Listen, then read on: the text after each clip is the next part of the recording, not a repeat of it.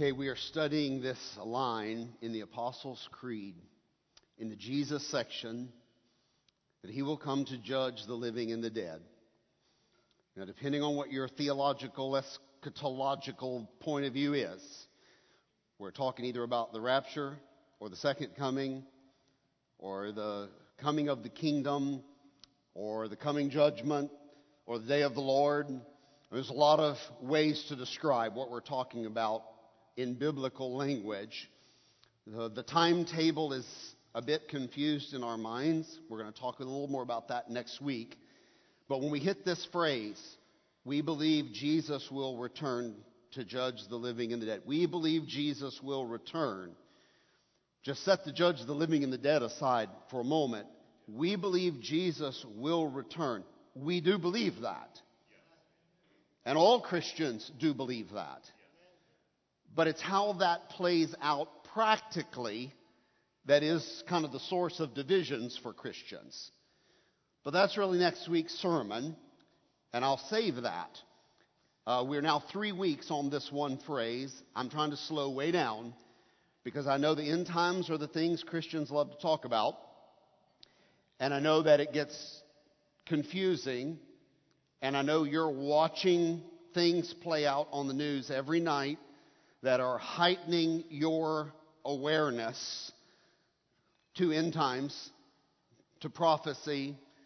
I know you're living in the midst of a global pandemic, which obviously has ratcheted everything up for you. Your, your in spiritual antennae are, are receiving all the signals and saying, what does all of this data mean? That's bombarding my life.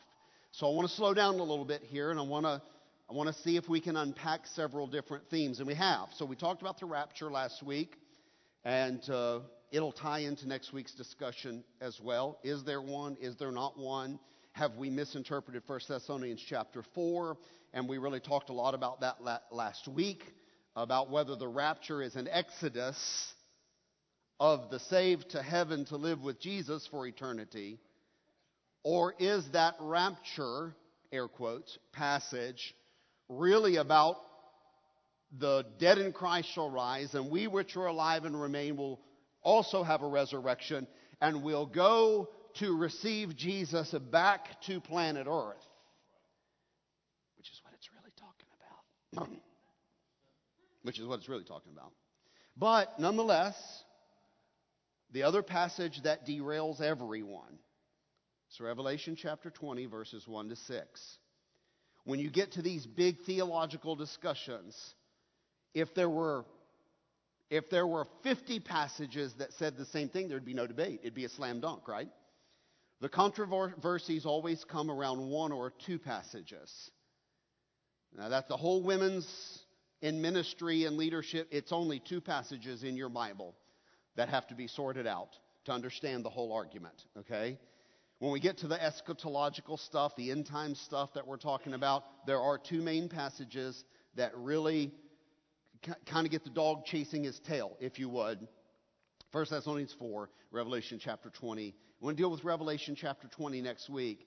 But this week, what I want to do is I want to deal with really how to read Revelation.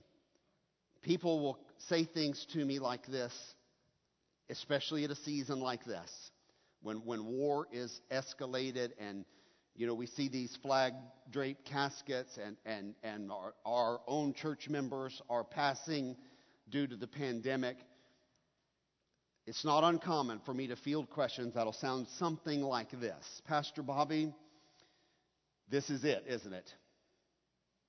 The coronavirus pandemic is the beginning of the end of the world, isn't it? I was reading about plagues over in the book of Revelation. This must be it. I'm watching what people are posting on Facebook. I'm seeing some clips on, on YouTube. This must be it. Everyone don't get the shot because the shot is the government trying to give you the mark of the beast. They're going to implant you with a nano microchip. Okay? This is what it sounds like. Now, it's easy to get caught up in the rhetoric. And you may wonder, well, why would Christians, why do? Why, it's Christians that react this way. Why do Christians react this way? Because what you believe is affecting your behavior. So we've been talking about for 13 weeks now. What you believe affects who you are, affects how you behave. And that's a good thing if your beliefs are right. Okay? And so this type of thinking comes out of it's a reaction to the position, to the theological position, that the book of Revelation is a secret code that needs to be decoded. And if you can decode it, it points to exact, specific future events that we can chronicle on a calendar, on a timeline, and watch all of these events play out. If that is your theological position, then that's why you will react that way. Uh, our bigger view, I don't know how to say this because I don't know what your view is, but my view is that the Revelation, the book of Revelation, is filled with images and symbols uh, that give us a set of lenses to look through.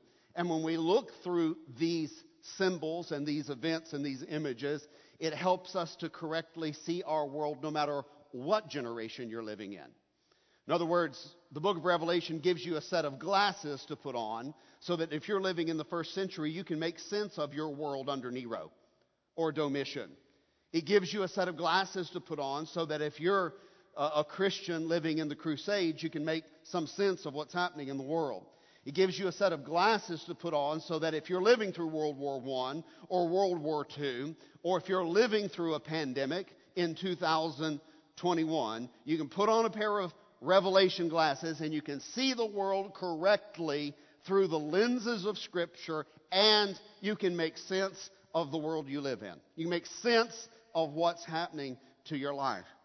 Pandemics, death, warfare, famine, these are the realities of the world in which you live in. Jesus even said on one occasion, you will see, you will hear of wars and rumors of war and all of this stuff. This is not the end. You say, why? Because there's just another day on planet Earth.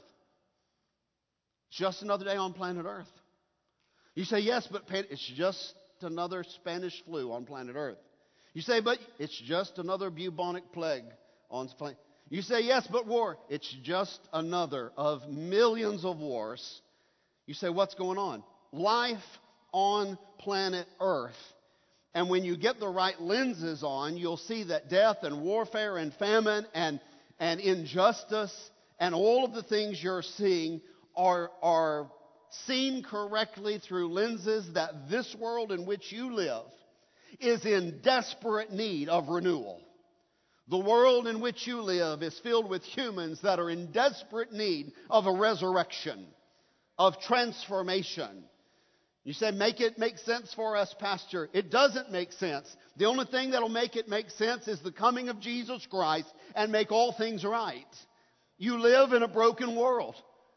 This is what the pandemic means. You live in a fallen world. It's broken. You say, what is all this war? It's broken. You said, but pe- people are broken. We are cracked, fractured icons of God. We were made in the image of God and now we are broken. And sin is what broke us. And sin is what broke this world. Yes, but the storms and the volcanoes and the earthquakes and the hurt, the world is broken. It's broken. And every time you see this, if you have the right lenses on, what you're seeing is confirmation that the Bible has told you the truth when God came to Adam and Eve and said, Oh, you don't know what you've done, they'd had no clue. And we wouldn't have either had we been in their, they didn't have shoes, but if we'd been in their shoes, okay, we wouldn't have either. And the whole point is it's broken now. And you're seeing it as it really is. Brace yourselves, ladies and gentlemen. There is no literal mark of the beast. Now, I just want everybody to focus right here. There is no literal mark of the beast. It is not a tattoo. It is not a barcode. It is not nanotechnology, microchips, uh, trackers, RFID chips being inserted into you. The mark of the beast is not literal. It is symbolic language. The author of the book of Revelation is writing in the apocalyptic style, and he's using images from his Bible to explain to you the end times or the time they're living in. He, whoever's right, John, is going back to his Bible, which is the Old Testament. It's the only Bible he had. And from his Bible, he's taking what he's seeing and he's reapplying it freshly in the first century and to the generations that will come, which is what every Bible writer did, by the way. So John is taking images from the Old Testament and he's writing in a specific style, apocalyptic style, and he's telling you about the, uh, a coming thing. The beast is a socio-economic system of oppression and violence personified. If I use the word personification, you all know what I'm talking about. It's a literary term that means you give attributes of something that's not human to a human. Personif- personify it. Personify it. Make this thing, this system, into a person, and now let's call it a he. Does that make sense? The Bible writer is using personification to personify something called the beast. It is a socio-economic system of oppression and violence being personified and taking the mark of the beast, of the personified system, is to recklessly and thoughtlessly participate and contribute to the socio-economic system that produces violence and oppression. All right, I think we've got that. So, John, writing the book of Revelation, is using images from his Old Testament to explain it to his people and to us. Now, maybe they were a little more connected to Judaism than we are, but still, Christians should be very connected to their Old Testament and understand the images when they see them. John is using images from Israel's most famous prayer. Listen carefully. John is using images, not from something obscure. John is using images from the most famous prayer in all of Judaism. So when people see the images that he's using, they knew instantly what he was talking about. We, 2,000 years later, are waiting to be implanted with a chip because we're confused. John is using images from Israel's most famous prayer to develop this mark of the beast. the mark is the opposite of living for the Lord. Say, what's the mark of the beast? It's the opposite of living for Jesus. If you were sold out for Jesus, that'd be one path. If you're just blindly following the world socio then it's another path. Does that make sense? The mark of the beast is the opposite of living for King Jesus. He describes the mark of the beast as the opposite of the Shema, the most famous prayer in Deuteronomy chapter 6 of all of Judaism. Now, let me explain. Here we go. Deuteronomy chapter 6. I'm going to read the Shema to you.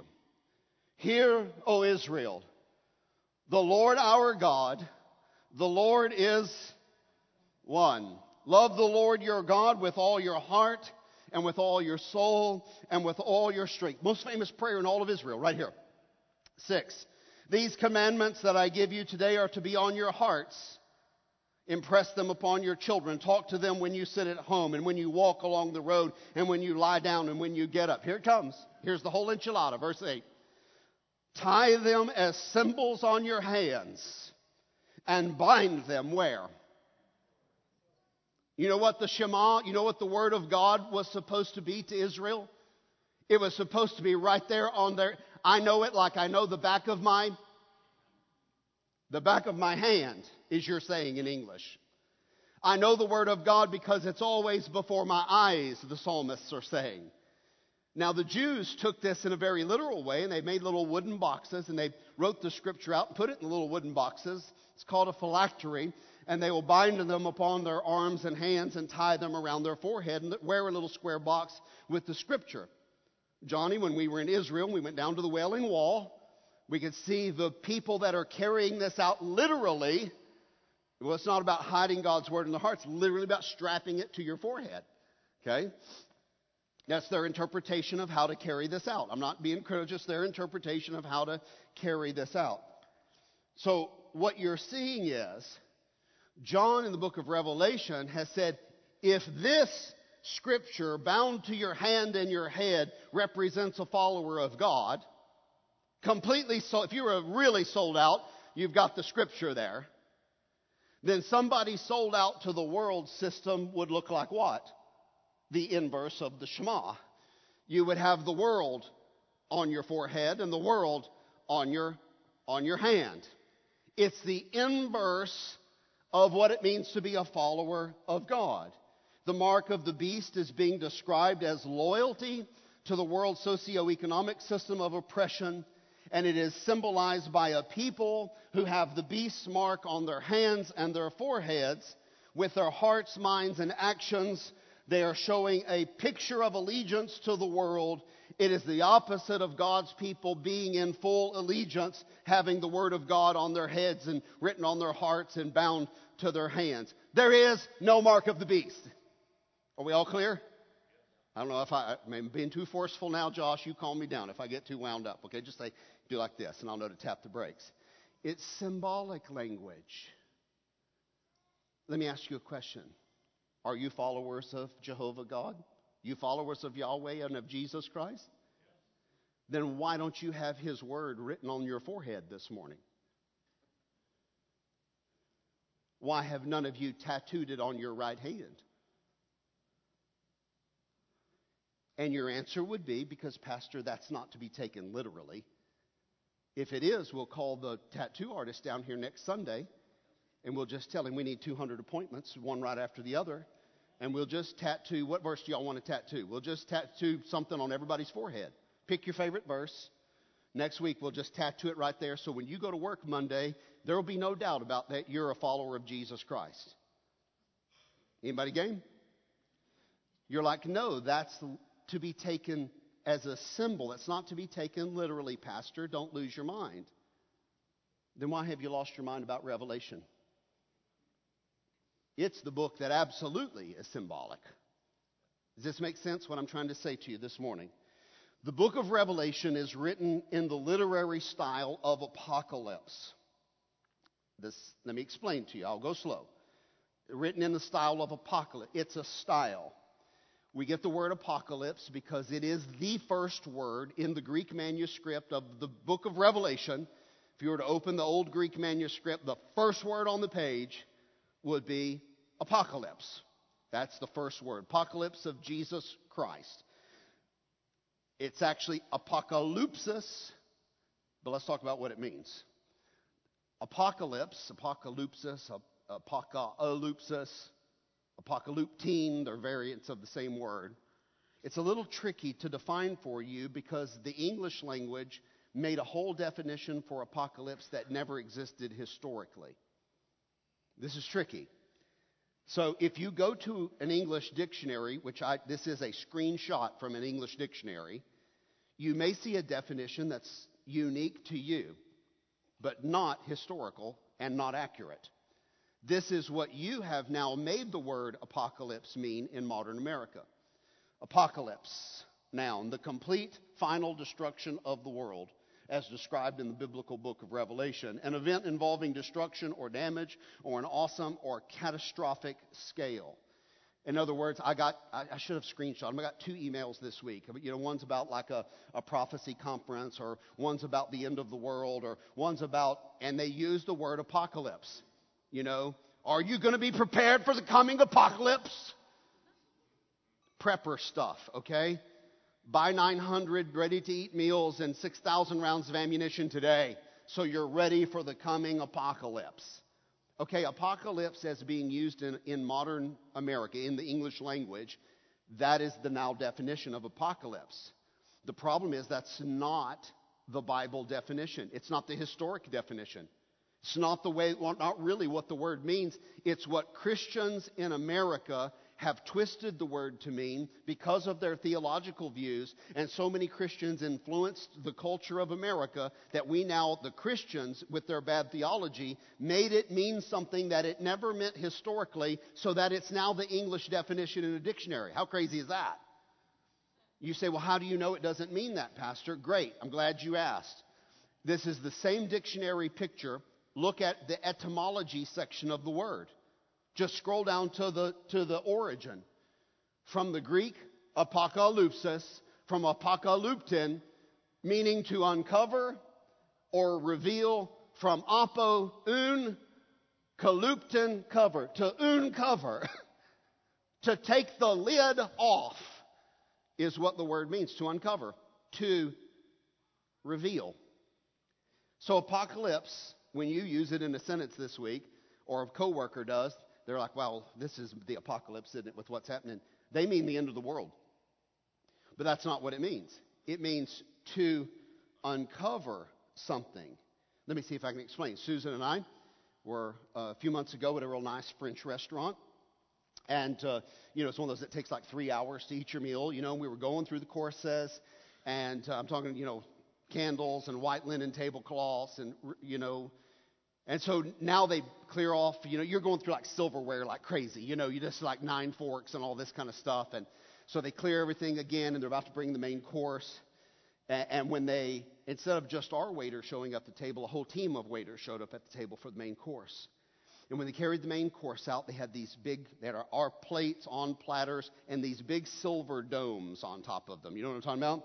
With a handle on top of the dome and they brought the food out to the table and they laid it all down on the table. And then waiters all started grabbing the tops of these dishes and they looked at the head waiter and he gave the signal and all of a sudden with theatrical flourish the lids all came off like this. And it was like oh you know?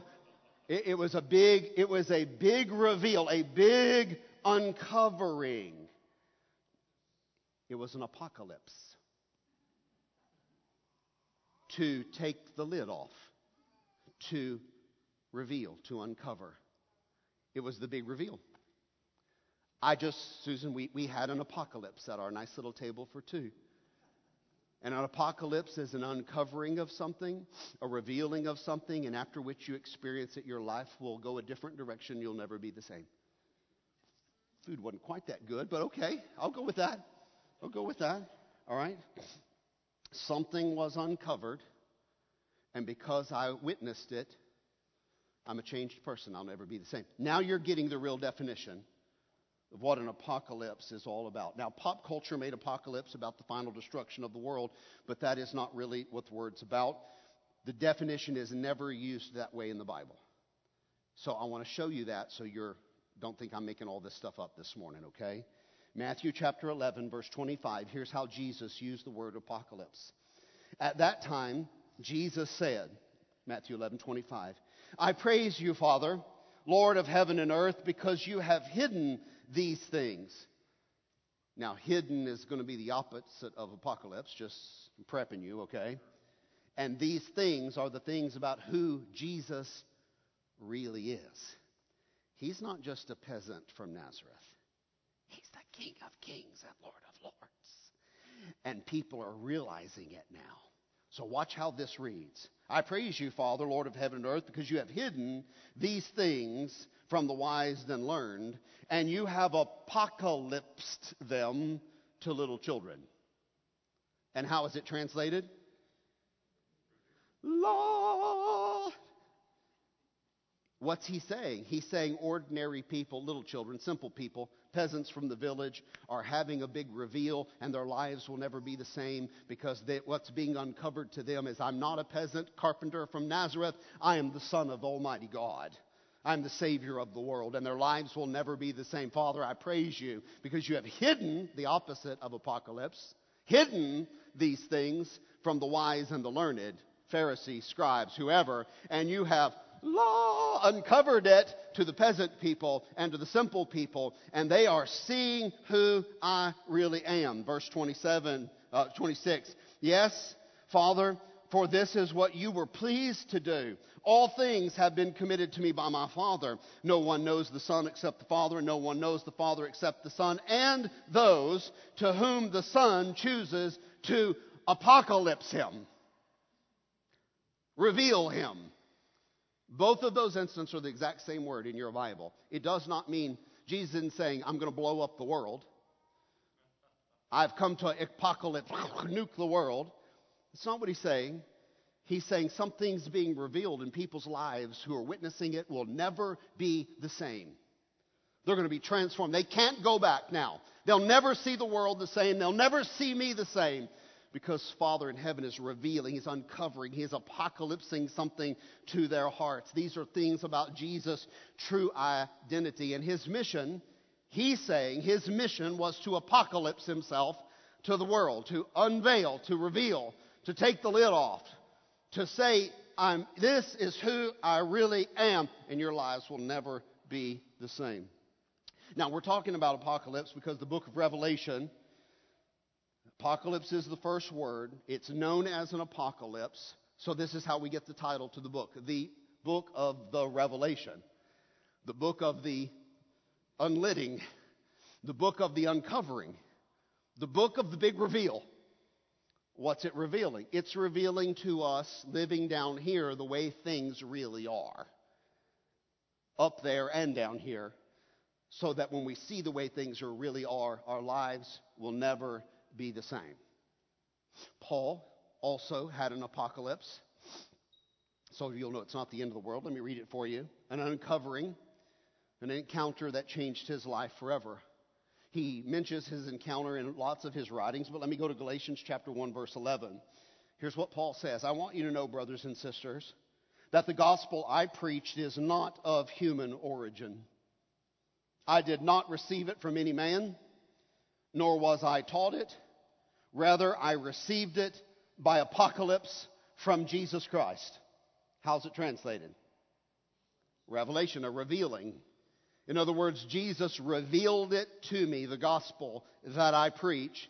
Now, he later went to Jerusalem and laid his gospel there, and Peter and John, and, and they realized there are gospels all, they all have the same thing from Jesus, okay? But he's saying, something was revealed to me in my life was never the same. Well, that encounters over in the book of Acts where Paul gives his testimony. He's going to Damascus to arrest Christians. He thinks he's a good follower of God by killing people who follow Jesus. He thinks that Judaism is the answer and Jesus is the problem. Okay? And he's killing anybody who follows Jesus. They've already killed Jesus and gotten him out of the way. And now we're going to get the rest of his followers. And that's where Paul's life was going. He was following that way, that path. But then he encountered Jesus Christ. He had an apocalypse, an uncovering, a revealing of Jesus Christ on the road to Damascus, and he was transformed. He would never be the same after that meeting. Now, there's a great example of apocalypse.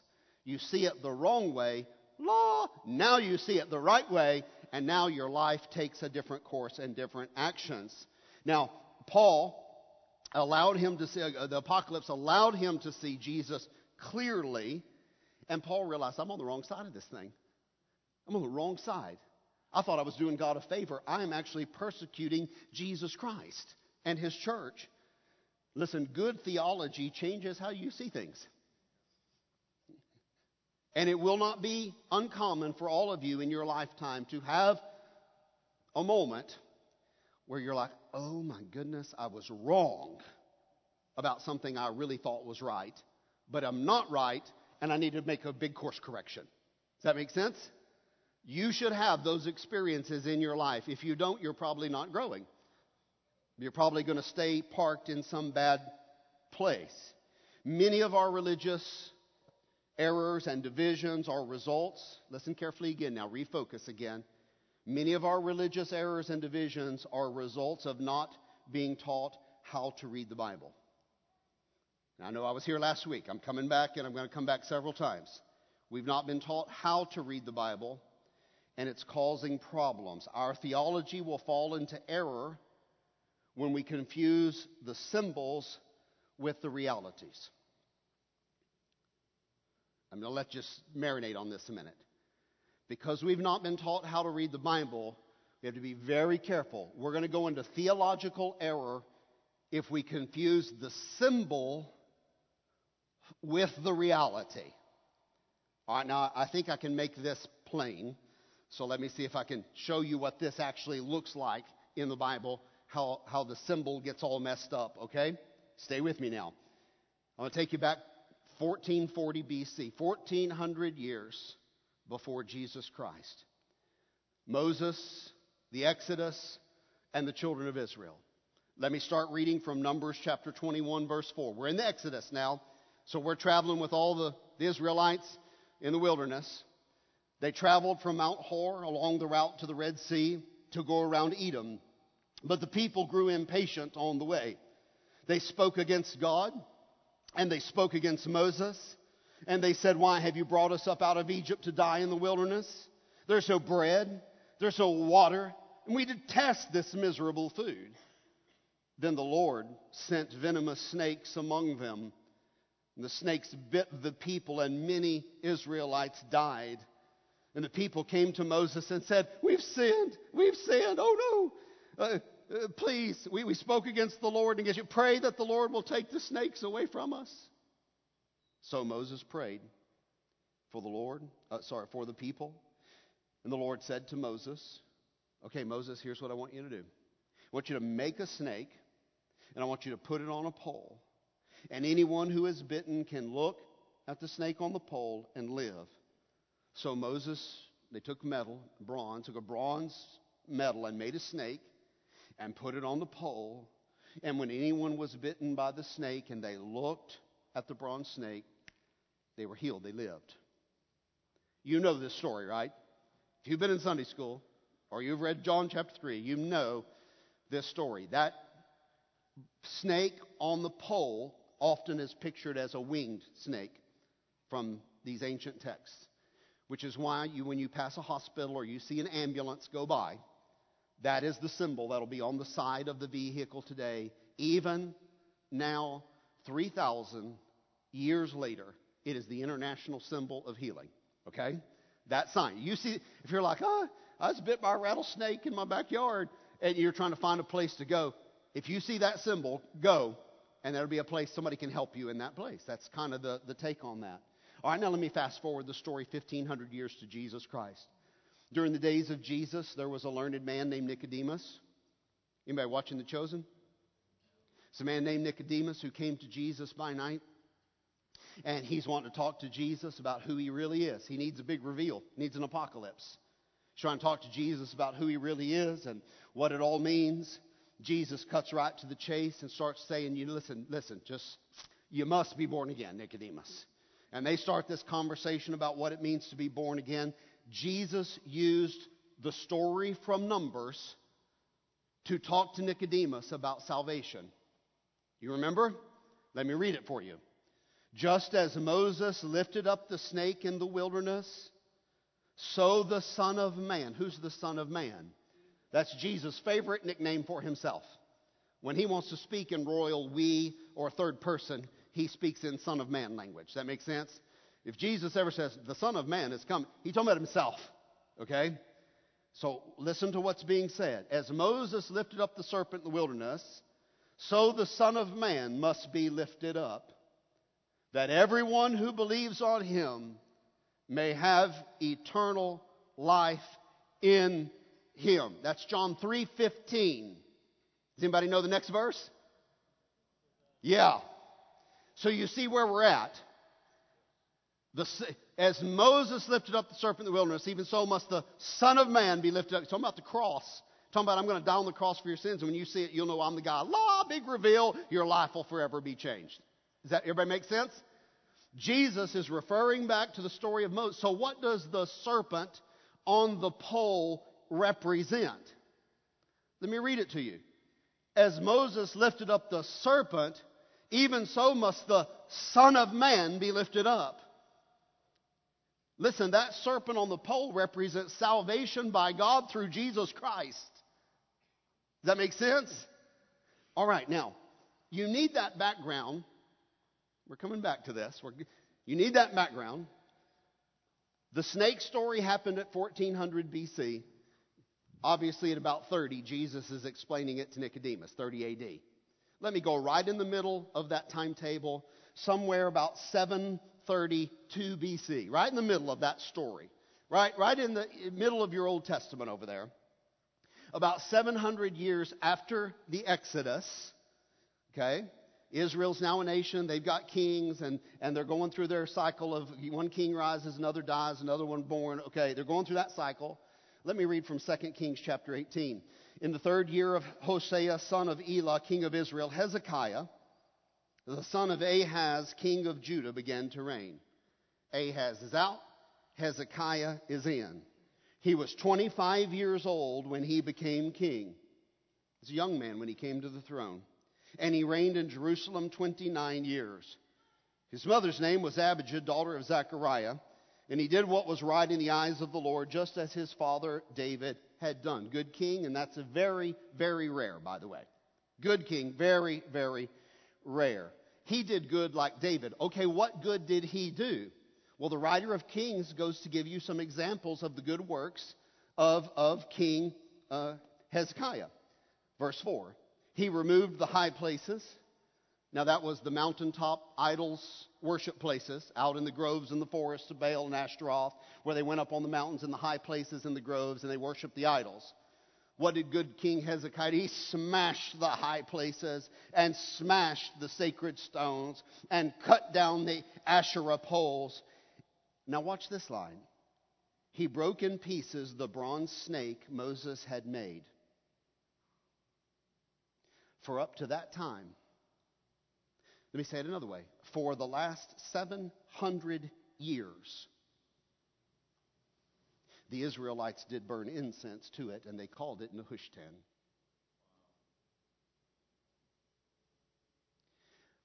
The thing that was a picture of salvation through God's King, through God's Messiah, now was worshiped as an idol in Israel. Stay with me, don't go away. The thing that was the symbol of God's salvation is now worshiped as an idol instead of God. Let me say it another way to you. The symbol was substituted for the reality.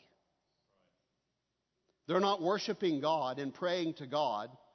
They're burning incense and they're worshiping a snake on a pole and calling that their God. Instead of symbolizing God, they actually made it their God. How messed up is that? So a good godly king came to reign. He said, I can fix this. And he just smashed things to pieces. Somebody should have done that 700 years ago. You know why? Because Moses knew our propensity to idolatry. You see what I'm saying? It turned bad very quick and it stayed bad a long time. Now, I'm going to beat up Israel, but I'm going to get to you in just a moment. You can see that Israel's theology, Israel's theology was broken because the symbol became the reality. And I bring this up as a lesson for you because the book of Revelation is the source for most of our end times debates. And the book of Revelation is highly symbolic because of its genre. Now, some of you are acting like you're bored. This ought to be riveting stuff right here. Genre. Let's talk about genre for a minute. Is this word that's familiar to you guys? Genre? I think it should be. The world of music is divided by genres. Okay, now all of my music is electronic now, and I assume yours is too. We've got one son who collects records, so his is vinyl. But for most of us, I think, is anybody else a vinyl person in here? We got a few? Okay. Everybody else electronic pretty much in the way you have buy and store and play your music, okay? Stream it, whatever. If you go to a music store, electronic uh, Apple store or wherever you're getting your music, the world of music is divided by genres. Whether it's brick and mortar online, you go into any music store through the browser or in person, and you will see sections in the music store divided by genre country electronic hip hop jazz latin pop reggae rock metal you know r&b the store is divided into genres. Each genre has themes and treatments and styles that make that genre unique. Now, let me just give you an example. We, are very eclectic in our music taste at the Harold Place. And uh, uh, uh, we were driving to work the other day and we were listening to George Strait Greatest Hits. Okay? And Susan and I are having a conversation about this upcoming sermon about George. And we just begin to remark to each other, you know, it sounds like, if you didn't know better, George has a lot of exes. Dimples and Allison and Eileen.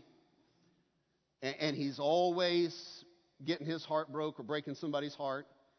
And in the songs, he's always alone. And the cowboy rides away. And, he's lost his woman, but at least he can still make the, the rodeo in Cheyenne. Just listen to it. It's designed to make you feel relationally sad. It's the genre. If you want to feel bluesy and drown your sorrows in your beer, then this is your genre.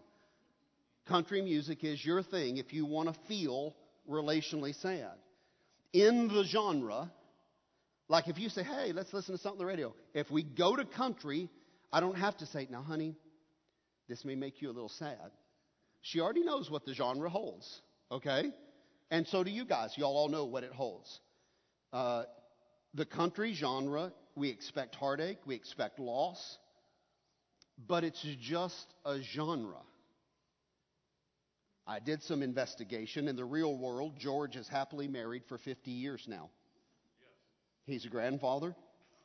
His net worth is $300 million. He lives in a mansion outside of San Antonio, Texas, contributes to charities greatly, and you don't have to feel sad for George because he's not really sad in reality. It's just a genre. Are we all together on that? George is probably a great guy. Probably a guy you'd like to sit down and eat some ribs with, you know? Nice guy, family man, loves his kids, loves his wife, all of that. All right, let's talk about literary genre. That's the setup for literary genre. It, you can find these classifications in any brick and mortar or any online bookstore. Just walk in. There will be a poetry section, a fiction section, fantasy section, a sci fi section, mystery suspense section, a biography section, a nonfiction section. Does that make sense? Genre. Now, I don't spend much time personally in the sci fi section, it's not my genre. I go right to the mystery suspense where all the action is for me. That's my genre. It's the genre I connect with. If I want to take a mental vacation and save the world and be James Bond and work for the CIA, I just go right to that genre and I can go on a vacation for several hundred pages. That makes sense? That's, that's my genre. Genre matters. I have never walked into a bookstore and just said, any, many, money, mo, boom. Okay? I'll take this home and read it. Oh, you're crazy. That'd be the biggest waste of money you ever did. You go to the genre you connect with or the genre you need to research or, or whatever. Genre matters. In poetry, for example, language is figurative. Language is not to be taken literally in poetry. The poetry genre expects that you know this. You should not take it literally. There are figures of speech but the figures of speech are only symbolic. They may point to a reality. For example, if I were to write Susan a poem and I said, Listen, when we next meet, I will kiss you with a thousand kisses. Let's think about what I'm really saying. Do I mean that I want her to count the kisses when we next meet? Am I saying that I intend to limit myself to only 1,000? You see, if this was in the Bible, that's what we'd be disputing right now. Does the thousand actually represent a number at all? Susan, when we next meet, I'll kiss you with it. Does the thousand mean anything like that? Does it have anything to do with a real number? Yes or no? No, it's poetic language conveying that I miss her so deeply that I can't wait to see her and put my arms around her and put my lips on hers. We're not going to be going one, two, three. That is not what we're conveying. I'm conveying another reality that I long for her company and to be reunited. It has nothing to do with the number. It's poetic language just conveying that I miss her deeply and can't wait to see her again. The book of Revelation is written in an ancient Jewish genre called apocalyptic literature. It's its own genre. Now, there are other uh, books in the genre. For example, there's other extra biblical, they're apocryphal books, they're not in your Bible, but they are written in the genre of Jewish apocalyptic literature. They're the books of 1st Enoch, 4th Ezra, and 2nd Baruch. If you want to go read those in the apocryphal books, you can get them on, Google them this afternoon and read them electronically online. They're written in similar style, Jewish apocalyptic, as the book of Revelation. The book of Revelation, the book of Revelation is not the only biblical book written in the Jewish apocalyptic style. Some other books in your Bible contain sections of apocalypse in them where the writer moves in and out of different styles and inserts apocalyptic into his writing. And the big biggie would be Daniel. You already know Daniel. I see beasts rise up out of the sea and I see horns and. Sounds a lot like Revelation, doesn't it? He's writing sci-fi. He's writing Jewish apocalyptic. He's writing in the same genre, and that's why it sounds identical to what John is writing over in the book of Revelation. Matter of fact, John's reading Daniel and getting inspired on how to write Jewish. The same way that if you wanted to be a poet, you'd be studying Dickinson, Percy Bysshe Shelley, Lord Byron. You'd be studying poets and letting them motivate you, and then you'd go lay down your prose. That makes sense? You go lay down your, your lines. So John has read these other apocalyptics. There is apocalypse in Zechariah, in Joel, in Isaiah, Ezekiel, and Daniel.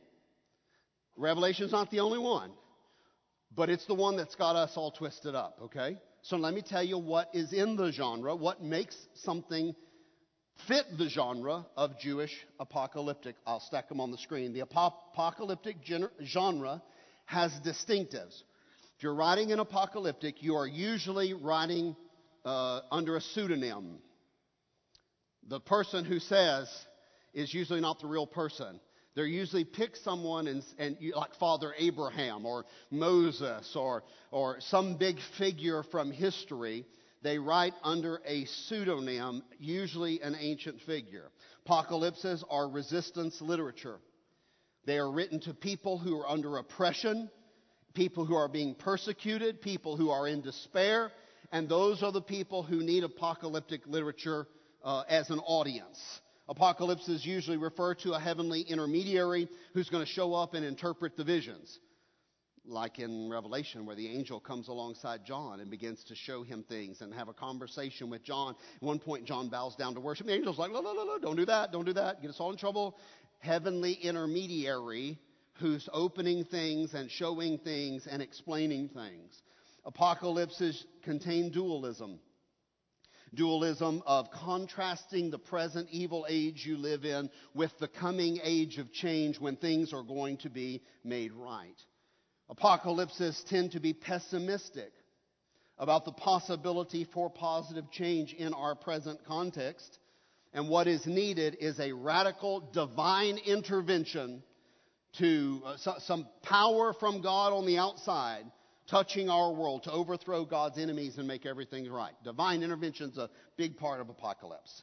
Apocalypses are usually filled with symbolism. Revelation definitely ticks that box, right? Filled with symbolism. Apocalypses tend to be deterministic portraying an inescapable future that is set on God's timetable, and His calendar says this is going to happen, and there's nothing you can do about it. It's going to happen. Now, those are all characteristics of apocalyptic writing, an ancient Jewish genre, much of which is in your Bible, but there's one big book of it there at the end of your Bible, the book of Revelation. Understanding genre affects how we interpret biblical writings. Now, let's get back to where we live. Our tradition did not teach us how to read the Bible. Our tradition handed us a Bible and said, read it. So we did. We're good Christians. We read it. We obeyed what they told us to do, right? We read it. Listen carefully. But we read without distinction to genre. We did read it, but we read without distinction to genre. Let me explain. We read the book of Revelation in the same way we read Matthew, Mark, Luke, and John. But Matthew, Mark, Luke, and John are found in a library in the nonfiction biography shelf. Does that make sense? We read the book of Revelation, but we read it the same way we read the book of Acts of the apostles. Acts is found in the history section of the library, ancient Middle East. There is the book of Acts. We read the Revelation from sci fi, from Jewish apocalypse, as if it were history in advance. And we pulled it out and said, oh, look, here's a timetable of the end of the world. We didn't pay attention to genre. You wouldn't go to the sci fi section of the library, pull out a book, and read about Luke Skywalker and Princess Leia and believe that that's the actual prophetic future of the galaxy. And if you do, we need to commit you. We need an intervention. It's sci fi, it's fantasy. You would not go to the library and read The Lord of the Rings or Harry Potter and, and say, This is real. It's fantasy. It's the literary genre. When we read without regard to literary genre, we have opened ourselves up to incredible misinterpretation and error. Listen, to make things a little more interesting in the book of Revelation, in the book of Revelation, the big middle section, that's chapter 6 through 16. In the big middle section, the guts of the whole book, the big section in the middle of the book of Revelation, is written in Jewish apocalyptic with the added twist of a literary style called recapitulation. Let me explain what recapitulation is retelling. Uh, I don't know. The only thing I know to illustrate this to you is there's a modern movie out there called Knives Out. It's kind of an Agatha Christie murder mystery kind of movie. And if you haven't seen it, then go home and Netflix it or whatever this afternoon and you'll understand. And Knives Out, just give me a second. Is, is James Bond, is Craig in there? Uh, Daniel Craig's the actor, so you can find this. He's a detective and he goes to this big English manor or something, and there's somebody's died. and It's Agatha Christie kind of stuff, and they're going to figure out who did the deed. And the whole story is being told through one person's eyes, and then all of a sudden the story shifts, and now it's being played out through somebody else's eyes. They're telling the same story now, but from a different set of lenses. Does that make sense? And then it stops, and in a minute it switches characters, and now you're seeing through another person's eyes. Does that make sense? Telling the same story, from a different way. Recapitulation. There's not three different giant sets of plagues and things. It's recapitulation. Three times. One, telling it. Tell it from the plagues of Moses. Tell it from, listen, the water to blood, the pestilence, the, the sores, the, the, the, the sun not shining. It's the plagues John is looking back to the book of Exodus and saying it's going to be big. It's going to be big. It's going to be like it's going to be like pardon. It's going to be like the Nile turned into blood. You understand what's happening? In symbolically, and now he's going to tell it from the prophets. Now he's going to tell it from the plagues again. Recapitulation. The book of Revelation is not a timeline. Has nothing to do with the timeline. The book of Revelation is not a secret code that you need to struggle to decode. The book of Revelation is written in the literary genre of Jewish apocalypse. That's what you need to know. It's highly symbolic. It uses symbols, numbers, images, beasts, and this and that, and heavenly visions to reveal what's really happening. Remember, reveals the big thing here. To reveal to the reader what's real, what's really going on. You guys all understand when you're watching the news, you really don't know what's going on, right? You don't know who's making decisions. You don't know whether a mask helps or not right now. Some of you don't know if a shot helps or not right now. Some of us don't know if washing our hands. I mean, you know, after so much back and forth, you get to where you just look and say, I don't know if the government's telling the truth. I don't know if the general's telling the truth. I don't know if the doctor's telling the you just get into this position where you're just so many voices and you can't discern what's really happening. The book of Revelation was written for people under persecution who couldn't figure out what was really happening. So God pulls back the law apocalypse and shows them through this highly symbolic writing what's really going on. Now, that's really probably what you want to know, and now I'm out of time. What is really going on? Let me close it this way apocalyptic literature helps Christians see that Jesus Christ is really the one on the throne, that Satan is bound and limited in what he can do. A Jewish apocalyptic literature unveils everything so we can see our see it pulls back the curtain so we can see into heaven and we can see our loved ones there with the lamb of God worshiping at the throne of God, singing praises. Listen, it gives us comfort. We're like, what's going on? What happened to Cliff? We can see Cliff standing at the throne, singing praises with our loved ones. That's what it does for us. When we're low, when we're persecuted, we can't make sense of it, he says, Let me uncover what's really going on and pull you away to heaven for a moment. And while you're seeing all this chaos on planet Earth, let me show you something of what's happening on the other side. They're gathered around the throne. They are singing praises to the Lamb. There's no doubt about who's in charge of the universe. That's what apocalyptic is written for. Apocalyptic literature helps us live right now, our lives, in resistance to evil. In resistance. You're like, oh, I just don't know if I can carry on. Apocalyptic literature, when you read it, it's like, keep going, keep going. Listen, some of your brothers and sisters are going to lay down their lives today on the other side of the world because they named the name of Jesus Christ. True fact. Apocalyptic literature is that thing where they say, okay, I see the souls of those under the altar who were beheaded for the cause of Christ, and those are my brothers and sisters, and I'll join them here in a few hours and they're not done. They've not eradicated. They're going to get a resurrection, and I'll go and join them and worship together in heaven until the resurrection. And now I've got courage to go out here and defy the Taliban. And when they say, Are you a Christian? I can look them in the eye and say, Yes, I am. Do your worst. They did their worst to Jesus, and that's how he won. And that's how Christianity wins. You say, How do Christians get that courage? Apocalyptic literature. It helps us look at these symbols and things, and you read it, and you're like, what happens? I'll tell you what happens. Jesus comes out of heaven on a white horse and a sword out of his mouth, and you see what I'm saying? It helps you say, okay, we do win. Because I want to be honest with you, this week it may feel like you're not winning. It may feel like you're not winning. And you may get discouraged.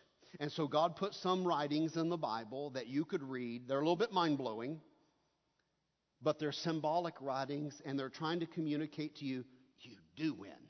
You win because Jesus already won, and you belong to Jesus, and none of his promises will ever fail. Now, I need to give you some homework, okay? I'll stop here if you'll do your homework. Fair? Okay, we have attached two links in YouVersion. Uh, if you go to the church's uh, the, the app on your phone, there's now a resources tab down there. They're also in the resources tab. There's two videos, three videos in there, okay? Two of them are revelation explanations, okay?